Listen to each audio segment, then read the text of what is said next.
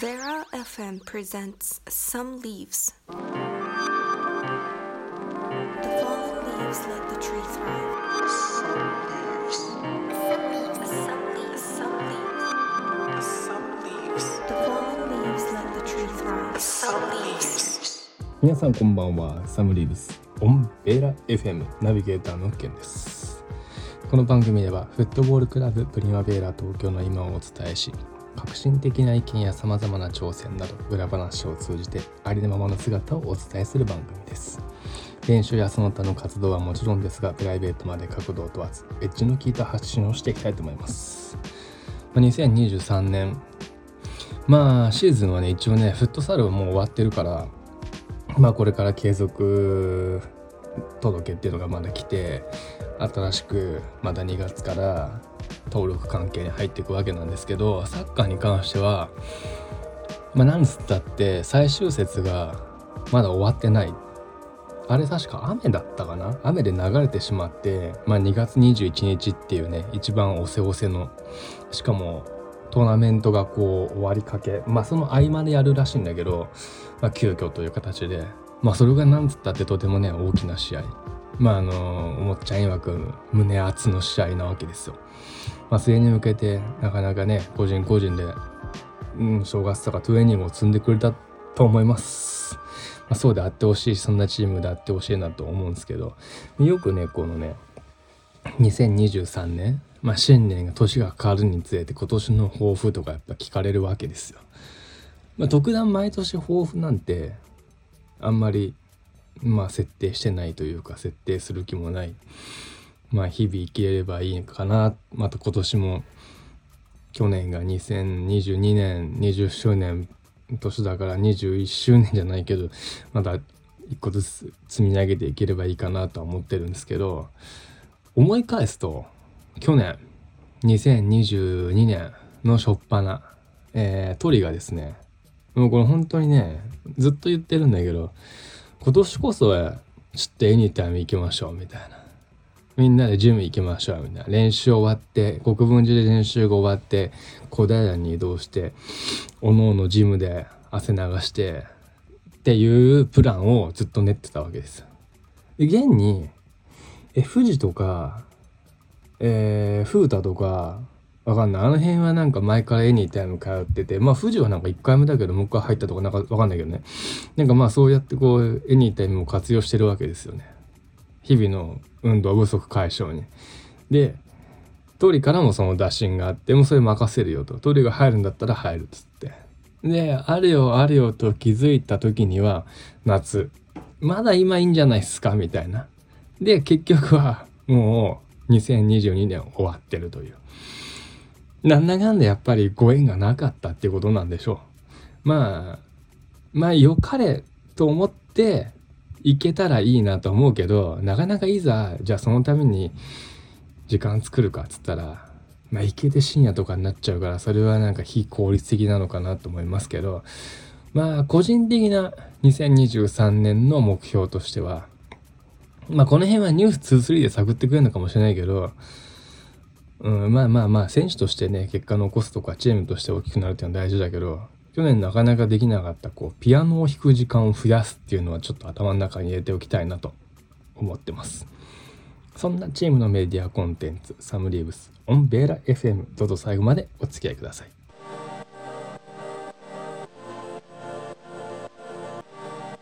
The fallen leaves let the tree thrive. Program is brought to you by Warlocks.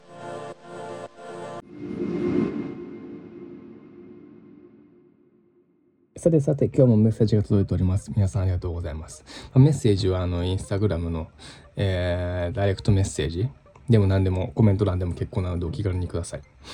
えーペンネームロケットウーマンさんからいただきました。25歳の OL です。よくランチをするんですが同僚に食べ方が汚い人がいるんです。気になるけど注意はできないです。嫌いな人ではないんですが絶対プライド高そうだしなかなか言えません。金さんの周りにはそんな人いますか？いやまあこれはいるんじゃない？どの世界というかどの環境にもいるんじゃないかなと思います。でこれねすごい例えば、うんまあ、ジュニアに携わってて子供たちと、まあ、たまにご飯食べる時はあるんですよ。それはもう交流戦とか言ってあの、まあ、江戸川と、まあ、自分わらび教えてるから江戸川と対戦した後、えー、帰ってきてとかまあ近くでみんなでこれは何はま寿司行ったかな？はま寿司行ったりあとサイゼリア行ったりとか結構あるわけよ。でそこでやっぱりね例えばねハンバーグとかなんだろうちょっとサイゼリアだったらなんだ？チキンとかあったらさすがにそれはさ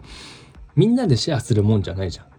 だけどポップコーンシュリンプとかって若干みんなでシェアするパターンあんじゃん。ただあれ3人で子供たち3人でシェアするプランのはずなんだけどこの子なんか極端だけど10個あるうちの5個ぐらい食べてないみたいななんかそういうところに気づくとやっぱりもう真っ先に注意するというかそのダメだよってわけじゃなくてうまくなんかまあバレないようにというか気づかせる促す的なうんじゃあこれちょっとこの子多く食べてるからこっちあげてあげようよみたいなこううまくバランスを取ったりはするわけですよ。まあそれプライドとかでも関係ないんだけどやっぱね食べ方に関してはなるべく注意してあげるようにしてます。特に若い子には大人になって注意するとなんか何こいつ？みたいなこと思われるの嫌だしお前が正解かよとか思われるのもすごい嫌なわけです。でもやっぱりいい気分はしないしまあ育ち環境そういう世界にいなかった。それいろいろとまあ要因はありますけどやっぱ食べ方って人を見られるから重要だと思うんです。その子のその人の人生とその親の人生まで見られてるような気がするのでまあ俺もね食べ方にはやっぱり気をつけようかなと。お互いいい思いをしたいのでねって思ってます。なのでまああんまりこう注意してもしょうがないけどまあそれはそういう人だということであのある程度えー、大きな心で接するしかないのかなって。注意したいけどね本当はね。難しいところですね。続いてラーメンライスダブル3回いただきました。寒くなってきましたね。私が寒いのはとても苦手です。金さん何か寒さ対策してますか？もう練習中これも一択。とにかく着てとにかく 手袋をする前にえニュース23だったっけ？マネージャーのあゆみがなんでケンさんのパーカーのポケット膨れてるんですか？何が入ってたんですか？みたいな。何か言ってた気がする。マネージャー読みじゃなかったかな？わかんない。まあそれはあのポケットに手袋が入ってるからなんですけど、手袋は常に常備するようにしてます。やっぱ寒いと体動かなくなるんで、まあ選手はやっぱりしっかりと温めて練習に入る。寒さだとやっぱりね、怪我につながっちゃうんで、その辺もやっぱり気は使っていきたいなと思ってます。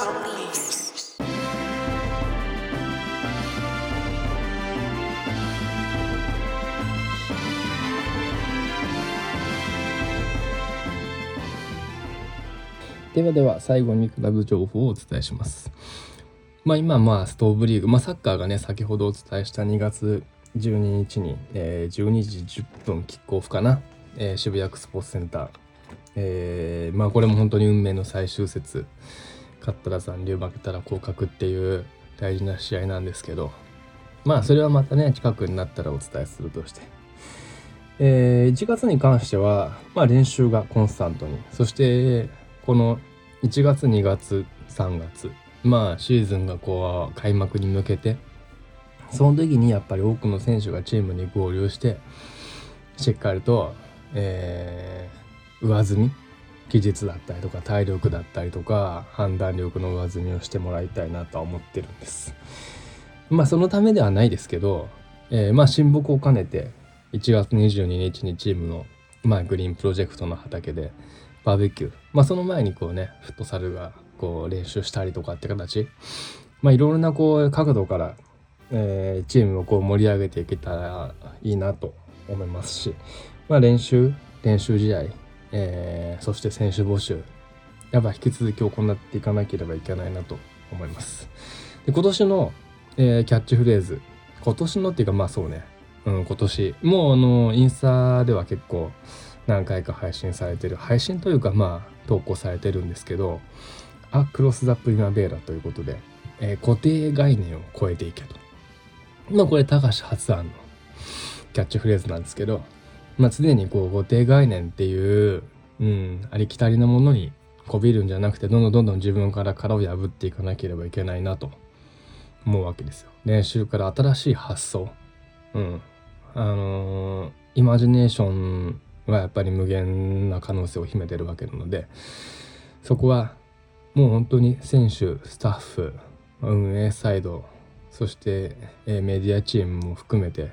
全体で、えー、超えていきたいなって新しい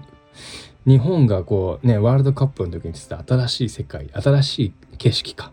じゃないけどまあそれに匹敵するような何か違うことをお見せできればいいなと、まあ、常にやっぱ想像力は膨らましてるわけなんです。ぜひあの活動内容、まあ、引き続きインスタグラムや YouTube をご覧ください。まあ、質問やね、投稿メッセージなどお問い合わせはインスタグラムのメッセージかメール、またはサムリーブスの動画にコメントする形でも結構です。まあ、こんな形で2023年、ベーラ FM、えー、まあまあちょいちょいこうリニューアルを小さなリニューアルから大きなリニューアルを繰り返し常にこう幅広い番組でなければいけないなと思ってるわけですよ。そしてまあ一つのコンテンツがもちろん終わる時期が来るのかもしれないけど終わるイコールまた始まるいい時期だと思うし何かこう継続的に続けることってすごい大事だと思うし。個人的には今長屋のニュース23があってサムリーブスがあって